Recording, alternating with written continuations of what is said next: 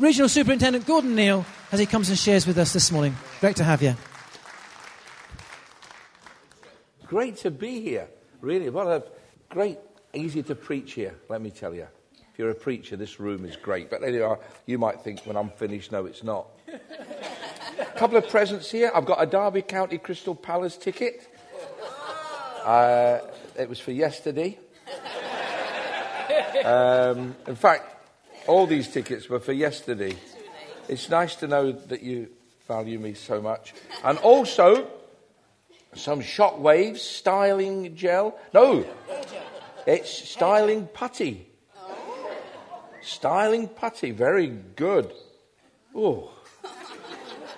Oh, men don't wear that, do they? Oh yes. Sorry, that, that's what bold men say. Thank you. It's been used, so whoever donated it, I'd like to give it back to you. No, thank you very much. Um, just like to say on the, the back of your program, you've got Simon Foster coming to the church. Simon's a member of our national leadership team.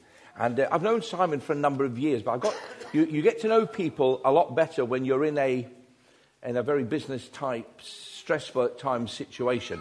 And I want to commend you Simon's ministry. I don't need to, I know so many of you know him. But I mean, I am not easily impressed at my age. I'm not easily impressed. I'm coming to you in a minute. If I was you, I'd say nothing, really, and stick with the baby. All right. Um, so please, um, I can just commend him to you. His contribution at our national leadership team is so spiritual, so appropriate at the time. It, he really is excellent. And um, please, I just say that just because I just felt I'd like to. Now, there's a, I've got to, there's a bit of misunderstanding around here as to which football team I support. Okay, now, my first football team was Queen's Park Rangers, which I still support, okay, West London, because that's where I first went to football.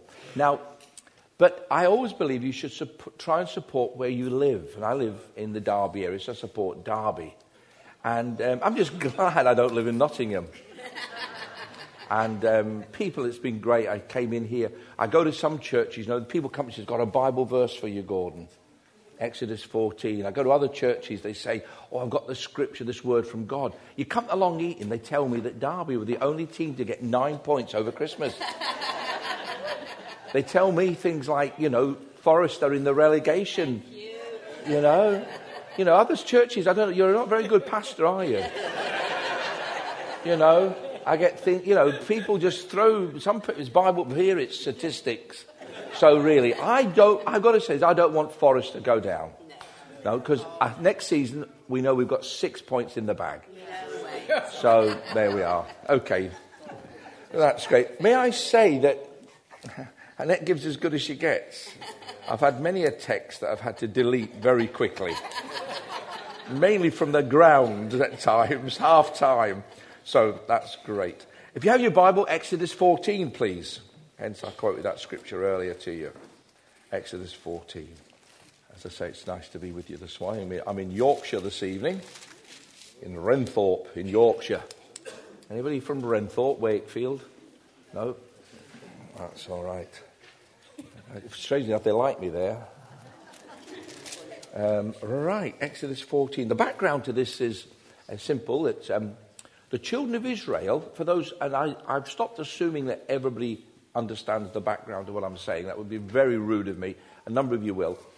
The children of Israel, God's chosen people, uh, were in slavery in Egypt. A family moved to Egypt to escape a famine through Joseph, and they remained there. Many of us would say they remained there too long. They remained there and eventually came into slavery in Egypt the pharaohs, and there are some archaeologists. I don't know. I wouldn't be dogmatic. Think the pyramids and all the rest of it possibly were part of the slave labor, etc., etc. Anyway, they were in there. Now, eventually they cried out to God, and God said, Okay, I'll send you a redeemer. Now, that redeemer was a man called Moses. Moses was miraculously saved as a baby in the bulrushes, you remember. He was brought up in the court of Pharaoh, where he was educated in all the practical things he would need for his ministry which arrived in when he was 80 years of age at the burning bush. Okay? We're now at the stage where Moses has gone to Pharaoh again and again and said, God says, let my people go. Moses, uh, Pharaoh said, get lost. And then there were plagues. The last plague was the firstborn. As a result of that, um, Pharaoh says to the, Moses and the children of Israel, get out, go. If you don't go, this was Pharaoh's words, if you don't go, we're all going to die. That's Pharaoh's words. The firstborn of God. Now, who will God get next? So Pharaoh said to them, Get out. And they gave them gold. And it says the children of Israel actually plundered the Egyptians as they went out. Of course, they went out, and this is where we take up the story. The children of Israel have left. Um, Pharaoh has said, Go. They're on that journey from Egypt to the promised land. Okay? But they've got to cross the Red Sea. And we're in that space between Egypt and the Red Sea. They haven't crossed the Red Sea. They haven't gone across the Red Sea into the wilderness, 40 years wandering over the Jordan into the promised land. It's that little time slot that we're looking at now this morning in Exodus 14 between Pharaoh telling them to get out and their deliverance. So I'd like to read from, if I may, uh, I'm going to jump around. There's some terrible words in this reading that I can never pronounce, so I'm not going to bother. Verse 4, Exodus 14. And I will harden Pharaoh's heart, and he will pursue them. But I will gain glory for myself through Pharaoh and all his army. And the Egyptians will know that I am the Lord. So the Israelites did this. I've got to stop there. In very important principle that we, we, we, we me, that sounds arrogant, that we, we all need to understand is this God sent the plagues and forced Pharaoh to let them go. God now hardens his heart to chase them. Very strange. Hang on. God brought the plagues in to force Pharaoh to let them go. Pharaoh gives in to God and allows the people to go. You'd have thought that's the end of it. God's got his way, God's will is done, we can move on. But it was not finished as far as God was concerned. There was still something that God required.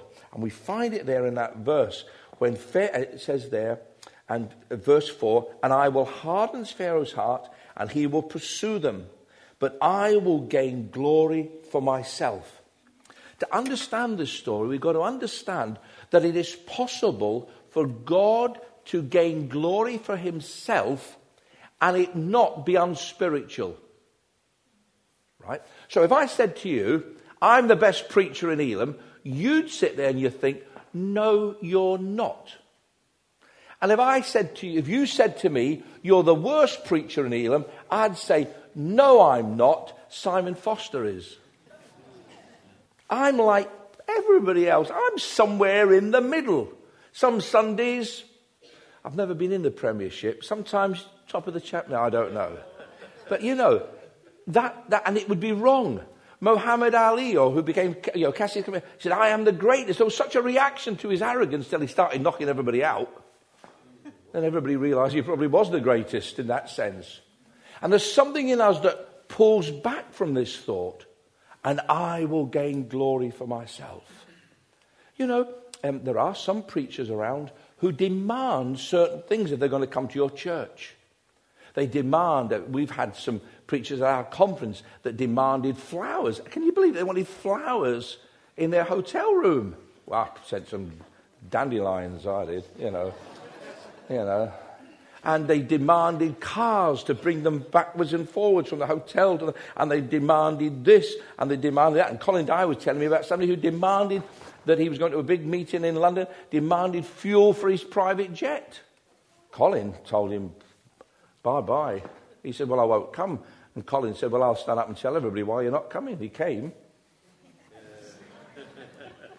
From what the fee that was agreed, and the fee was very good, but you know, and we recoil from that. Somebody wants glory. I want this. Actually, there's no spotlights on me this morning. I, and you said, that's deliberate, Gordon. We've seen what you look like, you know. But God can do it. God can say, I will gain glory for myself because He's God.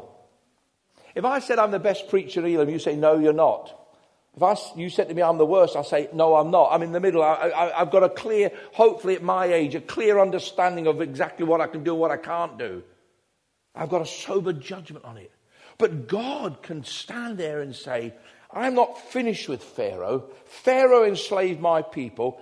Pharaoh resisted me and has only submitted to my will because of that last plague, the firstborn. I'm not finished with him because there is still something that God can get out of this situation, and it's this word glory. Glory. I will gain glory for myself. And what I'd like to say to you straight away is this Is there something happening in your life that you don't understand, and the purpose of it is that God will gain glory? You see, we're in a world where self is the most important thing. Me, mine, me own. I think that's right. Not rehearse that. Me, mine, me own. You know? And it's a world where it's me, me, me. But the Christian is different. The Christian walks through life with all the challenges that everybody else has, and he comes up against them, whether it be the bereavement or the illness or the redundancy. We're not exempt from any of those things, but we stand there, and the only way I believe that we will ever learn to cope, and the only way we'll ever see our way through, is not to deny these things are bad, but to say to ourselves, is there some way that God can get glory in this? And it's by not turning bitter when you're bereaved and by not being critical when redundancy comes. Fight for your rights. You know, get the union involved, whatever. I'm not saying roll over. But sometimes the only way some things can make sense is if we say, God, are you seeking to get glory in this situation? It might just help someone when they look at what is happening. Well, the story continues. And the king of Egypt, verse 5, was told the people had fed. Pharaoh and his officials changed their minds. Changed their minds about what they'd said. What have we done let, to let the Israelites go? We have lost their services, free labor. So his chariots, and he made a ready and took a, an army with him. He took 600 of his best chariots, along with other chariots of Egypt and officers over them all. Excuse me the Lord hardened the heart of Pharaoh again, the king of Egypt, so that he pursued the Israelites who were marching out boldly. Wow. Got to stop. Pharaoh changed his mind. He'd agreed to what God wanted. Go, go. You go, and he said that. Go worship God wherever you want. I won't. He probably didn't use those words. Go, get out of here. You know, I can't wait to get rid of you. Go and worship God wherever you want. Because that was the issue. Pharaoh says this to him says, You go and worship God where you want. It's a spiritual battle. Then he changed his mind. He submitted to the will of God. He submitted to what God wanted, and that's it. He should have left it there, but he couldn't leave it there because God hadn't finished with him. And I don't understand it. Don't ask me to justify it. God did it. He hardened his heart because he hadn't been finished with him. And Pharaoh changed his mind, and they get their chariots. And here we have the people of marching out boldly. Hi ho, hi ho, it's off to the promised land we go. Write that down, Kay. That was quite good. right? Well, forget it now. They were marching out boldly. They were confident. Moses had come. God had delivered. The plagues had come. The Passover blood on the door had spared them. They'd seen the hand of God. This group were marching out boldly. Sorry to take my time, but I need to set the scene. There's some stepping stones. God's glory there, marching out boldly. Verse 9 The Egyptians, all Pharaoh's horses and chariots and horsemen, pursued the Israelites and overcame them as they camped by the sea. Okay? Now, verse 11. They said to Moses, Was it because there were no graves in Egypt that you brought us to the desert to die? You see, it says in 10 Pharaoh approached the Israelites and looked up, and the Egyptians were marching after them, and they were terrified and cried out to God. What had happened?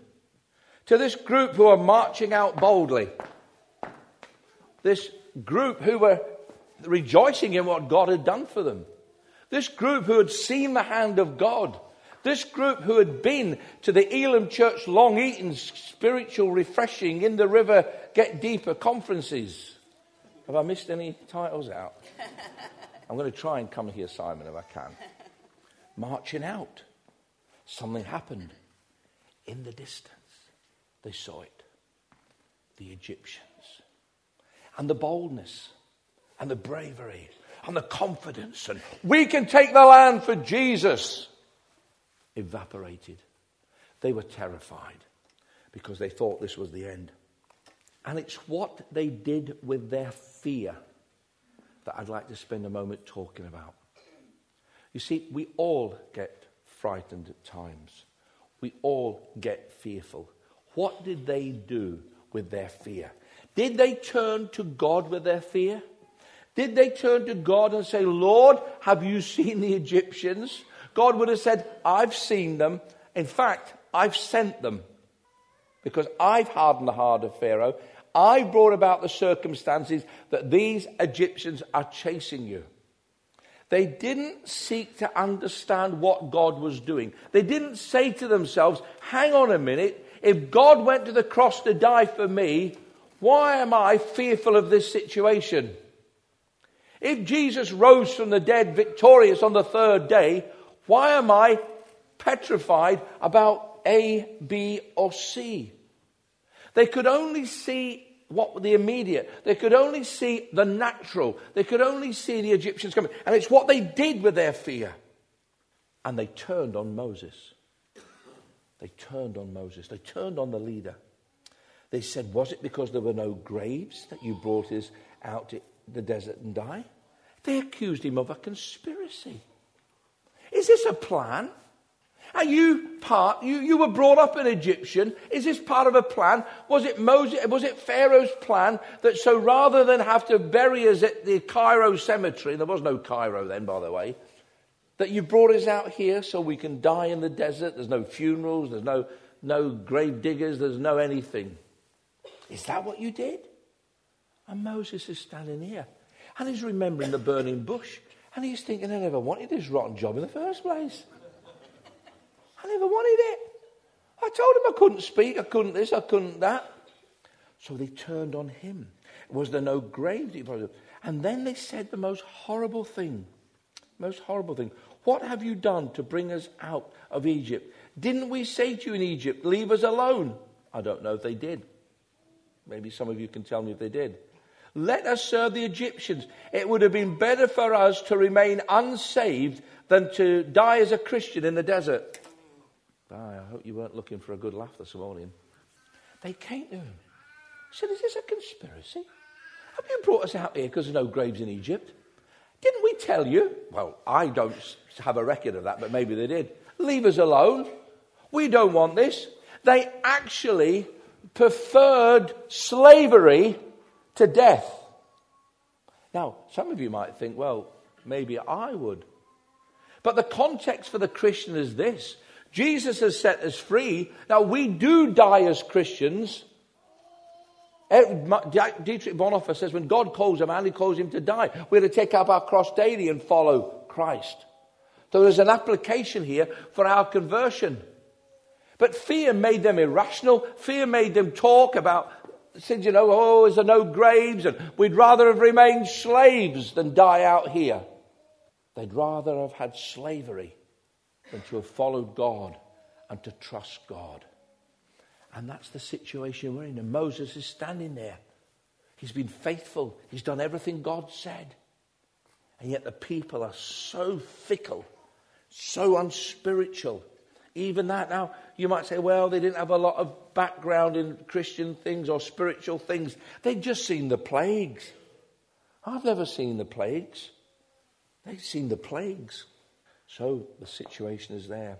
So they came. Did we not say to you, verse 13? Moses answered the people. Moses, greatest pastor in the Bible. Greatest pastor in the Bible, Moses. Absolute, without a doubt. Because I tell you what, some of us had said, all right then, clear off. But he said to them, don't be afraid.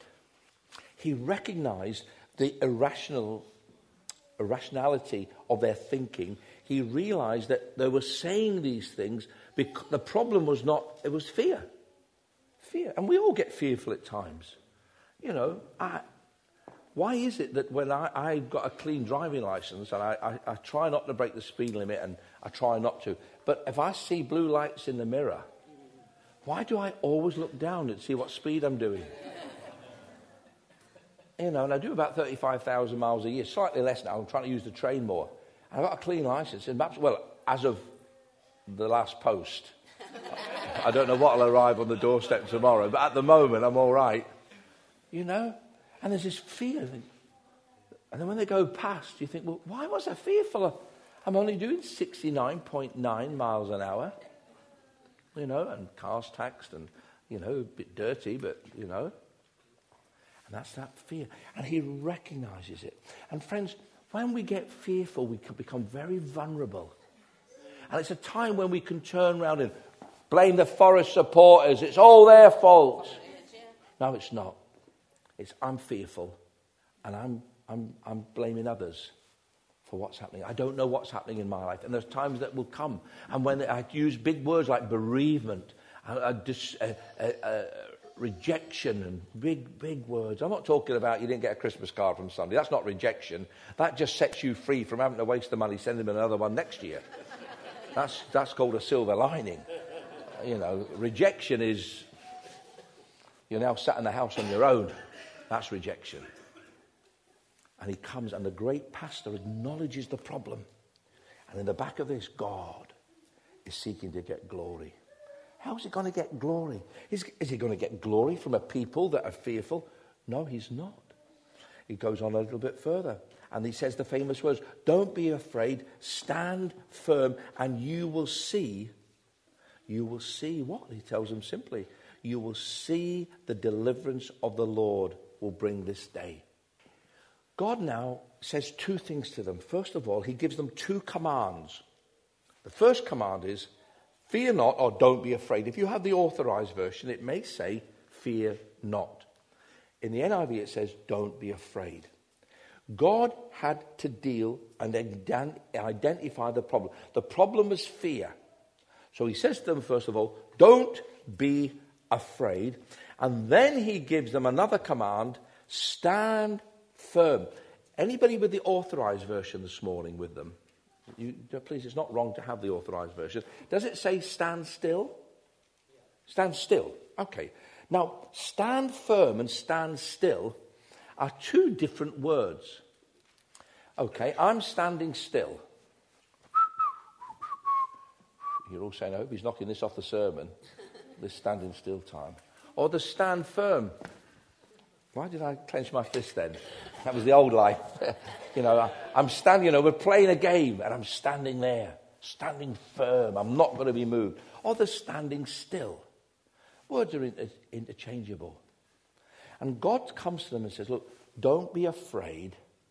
That's a command. Secondly, stand firm. Don't be moved. Don't run. Don't panic because today you will see God's deliverance. And as we move into this new year, I'd like you to, cons- to assess every situation with that. Don't be afraid, stand firm. Now, it will remark that the AV is not incorrect. Stand still means don't run, don't panic. If I had seen the Egyptians come in, I might have legged it. You know, I was brought up in the age of mods and rockers, and when, if there were more rockers than mods, I legged it. There was no hanging about, boys. We're off. Well, the suit was worth a lot of money, and I wanted to keep it nice. Um, you know, that was wasted on so many of you. So many of you. An old man talking there. Anyway, we stand firm. You see, he acknowledges that there is a problem. That's what I like about Moses. He's not saying they're not there. He says, Don't be afraid, stand firm. Now, this thought of standing firm, and may I say something to you? Thank you for standing firm all the years you have in this church.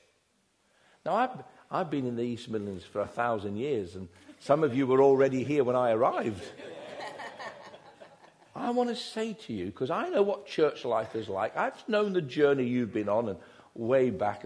I want to thank you for standing firm. Because there were times I'm quite sure in church life you thought, well, I've had enough of this. But thank you. I needed to say that. Thank you. And those of you who've just joined the church, I'd like to say it to you in another so many years. Thank you. Because standing firm is important, and your membership classes are very, very important. And then he says two commands. He says, first of all, he says, Fear not, don't be afraid, stand firm. Then he gives two promises, two commands, two promises.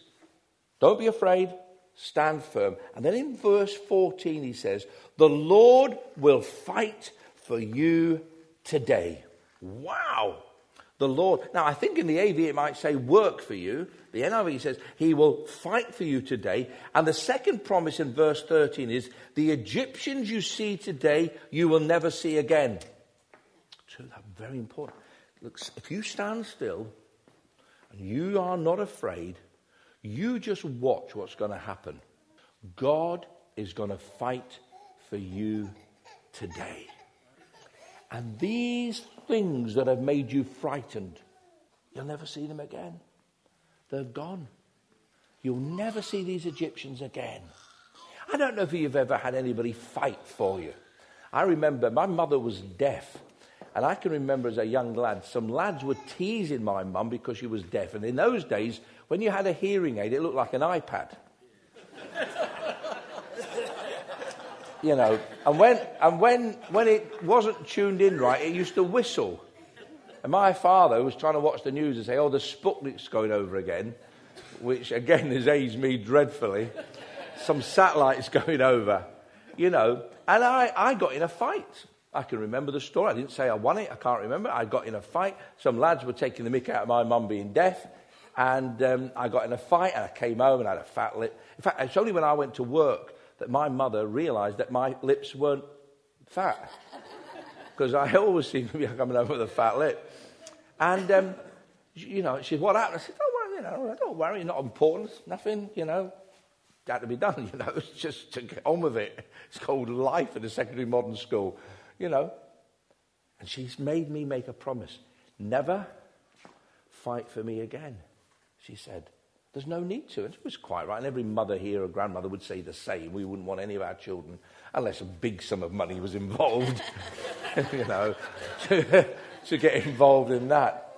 But I can remember that. I don't, I don't write my illustrations down. I just, I can remember getting into this fight on behalf of my mum. No, you ain't saying that about my mother. No, you're not having that. You know, off we went. But listen, God is saying to these people, God's saying, listen, I'm going to fight for you. God is standing in heaven and he's saying, that's it. Okay. Always be frightened of a man that takes his shirt off as well. Because it means he's done it before. And he says, that's it. I'm going to fight for you. Get behind me. If these Egyptians are going to get to you, they've got to come through me first. And I'll tell you now, I'm going to tell you how the fight goes. You see these fellas up there? You'll never see them again. Wow. What a God. These are the guys that were marching out boldly. First sign of some sand in the distance of the chariots coming. Fearful. Attack the leaders criticize the leadership. Why is it when a church grows, we give God the glory, and if a church doesn't grow, we blame the leadership?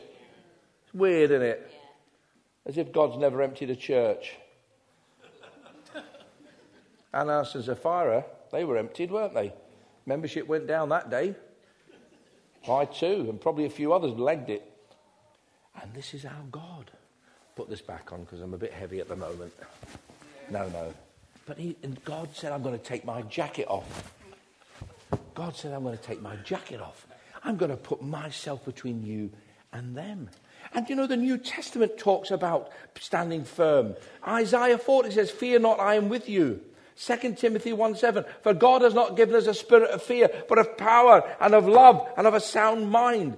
1 John 4 18, There is no fear in love, and then stand still. We have Ephesians. Put on the whole armour of God. And having done all, verse 13, Ephesians 6, having done all, stand. You don't take your jacket off. God's already taken his off. Beautiful. When he went to the cross, he died and rose again. Colossians tells us he openly displayed our enemies. Roman generals, when they returned, and I, I remember John Lancaster preaching on this from Colossians, when they would come back after campaigning, the generals would bring the chiefs and the kings of the nations that conquered behind them they would be chained and they would follow them in. And the general, Titus, whoever it is, would be in his chariot coming into Rome and they're all shouting, Whoa, Titus, Titus. And behind, an open display. These people who had the nerve to stand against Rome were openly displayed. And that's what Paul says Christ has done for us. Principalities and powers, spiritual wickedness in heavenly. They've been defeated, my friend. They've been defeated. Our chance, our task is not to find a new place in God. Our chance is to find out and live in the place where God has put us, which is in Christ. We stand firm in Him. We don't say, oh, there's trouble coming. Um, but make sure you're in Christ. And if you're not in Him, you want to get in Him in that place. So, this principle of standing firm, holding their ground, it's in the New Testament. Philippians 1.27, stand firm in one spirit. Um, Philippians 4.1, stand firm thus in the Lord. And Ephesians, it's all there.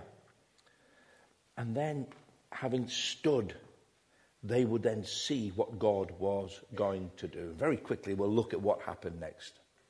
Moses answered the people, 13, don't be afraid, stand firm. You will see the deliverance that the Lord will bring to you today. The Egyptians you see today, you will never see again.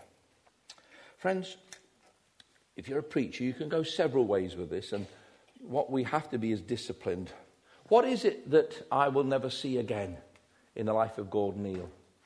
My sins. Gordon Neal is a sinner. Please, if you doubt that, have five minutes with my wife. In fact, don't. right? I'm a sinner, but I will never see my sins again. Why? Because God has put them behind his back, never more to be remembered. As far as the east is from the west. What is my greatest enemy? My greatest enemy is Gordon Neal. Not the devil, my greatest enemy is me, my sinful nature, my fallen nature. And Jesus Christ has said to me, I will forgive your sins. I will give you new life. I will put my spirit in you. And when you do fail, there is an advocate with the Father to plead on my behalf. Who is the Egyptian in your life? Who is the Egyptian in your life? Who is it that you would never want to see again? I've got to change that because you don't think of a person. Although it might be a person. Is there an attitude? Is there something that you feel is the enemy? There's something that's attacking your Christian life. For these people, it was the Egyptians coming over the hill. And God says, listen, I'm going to fight for you. You're never going to see them again. And they didn't. They had other wars, Israel. But the Egyptians were dealt with. They went into the promised land and Moabites, etc., etc. And that's it. Is there something that in this beginning of a year, we as a fellowship and as individuals, we will collectively, and I'm not going to make an appeal, I want you to have the, in, the treat you like the adults you are, to say, this coming year I'm going to stand firm in God. Last year I got blown about a bit. Things happened. I'm not criticizing you. I'm talking big things, serious things. You know, but this year you're going to stand firm. Here we are. Can I make a rule for your church? No one is allowed to backslide next year. if you do, I'm going to visit you in a chariot with 600 QPR supporters. All right? You know what I'm saying. Don't. So, oh, well, I don't know what the next year's bringing. I'm going to tell you now, it won't be bringing Egyptians. They're going to drown in a minute. They're going to drown in a minute. And God's going to have glory. What? Because Israel believed him? No, but because the Egyptians died. It's, I can't, you say, well, it's terrible, but I'm afraid that's the way it is. God's glory was that Egypt was defeated by the Almighty God. What is that? What Egyptian is that? that you don't need to say again? Well, I've got to, I've, uh, please, some things come with age. I've got to tell you now, some things come with age. You say, well, I've got a bit critical. And it's because I'm getting old. Sorry, no excuse. Maybe your Egyptian is criticism, bit of a critic. In fact, you're sitting there now thinking, I wish that Gordon Neil would stop. Well, I've got to cheer you up. I'm together. I can't wait to end this. No, no, no. you know, listen, criticism is an Egyptian you don't want in this year, is he? The Egyptian criticism, we don't want to see that anymore. I, I, I don't want to use any more auto suggestion to help you. You know there's something that needs to die at the beginning of this year. There's something that's been pursuing you. There's something that's brought fear. There's something that's caused you to be critical. There's something happening. There's something going on that you know that if you stood firm in Christ and in the promises of His Word and pushed out fear, you could have dealt with it. Please, don't take any Egyptians. May I just ask, is there any Egyptians in the service this morning? I never thought to check. For those of you who are politically correct, for the word Egyptian, you can put the word forest supporter. No, no, no, no. That was, that was quite good. Okay? Okay, we're nearly there. Nearly there. Please, when you go out of here, please, let, don't take any Egyptians with you. Let them stay here. Let God deal with them. You stand firm in Christ. Put on the whole armour of God. You don't have to do out, you just have to stand. Did I say do out? oh dear. I left school early, I left at lunchtime. Yeah. Okay, nearly there. Uh, the Egyptians, uh, da, da, da, da, da. The Lord said, Why are you crying out to me? Tell the Israelites to, and this is the last word. The Lord said, I will fight for you. You would need only to be still. The Lord said to Moses, Why are you crying out to me? Moses was crying out. He says to them, Tell the Israelites to move on. There you are. That's it. Now, this is the moment when you thank God I'm not your pastor and you've got Adrian. Let me tell you now. Move on. Move on. Just move on. Some of us are going to move on. Oh, you don't know what they did. No, and I'm having a cup of tea afterwards, and I don't need to know. Thank you. He's paid to do this. I'm going to Wrenthorpe. He'll spend the whole day talking to you. That's why God gave his video recorders. Right. You know, move on. Oh, you don't know what they did. Oh, if you knew my background. I'm sorry about your background. I really am. We can support you. We can help you. But at the end of the day, my friend, move on. Now, it's a strange thing. He's telling them to stand firm and move on. Stand firm. Stand firm. Hold your ground here. Because uh, the ground was not geography, the ground was a position in God. Stand firm in God. You're in Christ. Stand firm in Christ. And move on. What Egyptians do you have to leave behind today? What do you have to move on from? You know, oh, people can sulk for years. You're no one here like, please, your pastor's not told me about anybody, but I can tell just by looking. No. no. That was a bit Kevin Pete then, wasn't it? A bit Kevin Pete. He'd, he'd work that one. You know. Um, let me tell you now, in a group this size, with these numbers of people, some of us need to move on. And you say, oh, you're not being very kind. You're not being very pastoral. You're supposed to come and say, there, there, there. No, I'm not. You're in Christ. Stand firm in him. He didn't go to the cross so you can have me go there, there, there. He went to the cross that we can stand firm in Christ. We can be Christians. We do fail. We do make mistakes. But we can have a confidence in God. And whatever defeats, failures, challenges that we've had in this last year, move on. Move on. You say, but it's not been resolved. Never will be till you move on. The moving on is probably the re- resolution to it. Oh, you know, I may have told this story before. I remember an Elim minister coming up to me, oh, I'm talking 20 years ago, and at the conference, and I saw him walk up to me at the conference. And I could just tell from his body language the boy was plucking up courage. So the minute he walked up to me, I just said to him, Whatever it is, will you please forgive me? I, it wasn't deliberate. He went, How did you know?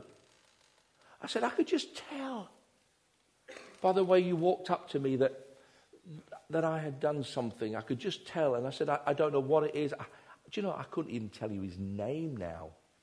That, well, might just be my age. You know, he wasn't part of my circle in any way. And I just said, whatever. I, got his first, and whatever it is, I'm sorry, I didn't do it deliberately, but you need an apology, and I give it. And he accepted it, moved away. The frightening thing was the last time I'd had any contact with him, and I can tell you because I know which presbytery I was in when it happened, was at least 10 years before. An Elim minister had spent 10 years wanting to punch my lights out spiritually and had done nothing about it. I never knew. Life went on. Every time, in those days, I was probably on the national youth team, he'd see you, he'd think, that's that Gordon Neil who was horrible to me. And maybe in, Elim Evangel days, I'm going right back, you know, maybe my mug shot would be in there. And he'd go, oh, that's that Gordon Neil that was horrible to me. And I never knew. He'd never moved on. But he moved on when he came and spoke to me. Sometimes we have to be proactive, don't we? Sometimes, and you say, well, I went to so and so and they wouldn't recognize that they were at fault. You can do no more. Move on. Who's upset, them or you? You. Oh, for a level of maturity that helps us realize that if God be for us, ooh, who can be against us? I will fight for you today. The Egyptians that you see today, you'll never see again. All I ask is that you stand firm in Christ and what Christ has done. And you move on into the next thing that God, excuse me, God has for you. Do you know, and this is not hype. You, I'm not a hype man. If I was a hype man, I'd, you know, I'd be uh, a lot more popular. You know, let me tell you how I believe this that God has a good year ahead for every one of you. Oh, you say, well, are you saying then that, the, that our family will not experience any bereavement or any. No, I'm not going to say that you're going to be exempt from challenges. But what I am going to say to you is this that when they arrive, you will thank God that you're standing firm in Christ. Well, will all our financial challenges be met next year? I've got no idea at all. But I know this I'd rather go into 2012 as we've done, knowing that Christ is with me, that He has already fought for me, He has already won the victory. And all I have to do is bask. No, bad word. All I have to do is stand firm in what Christ has done. And whatever the Egyptians might throw at me, I know they've already been drowned in the Red Sea. You've listened ever so well. Let me pray. Father, I just thank you for this fellowship who have been so kind to Kay and I over the years, and we've appreciated that very much.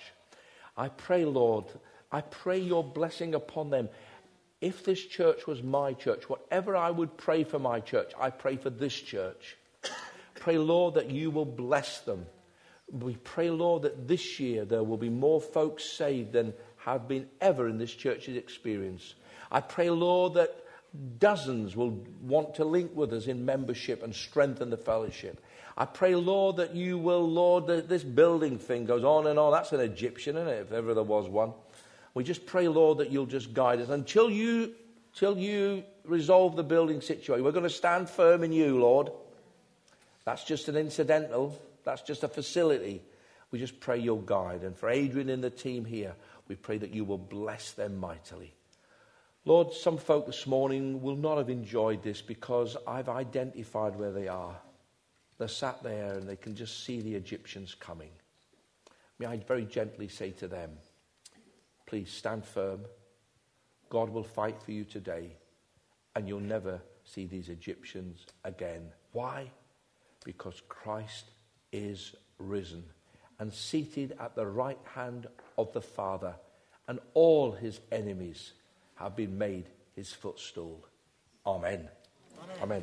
Thank you. You're very kind.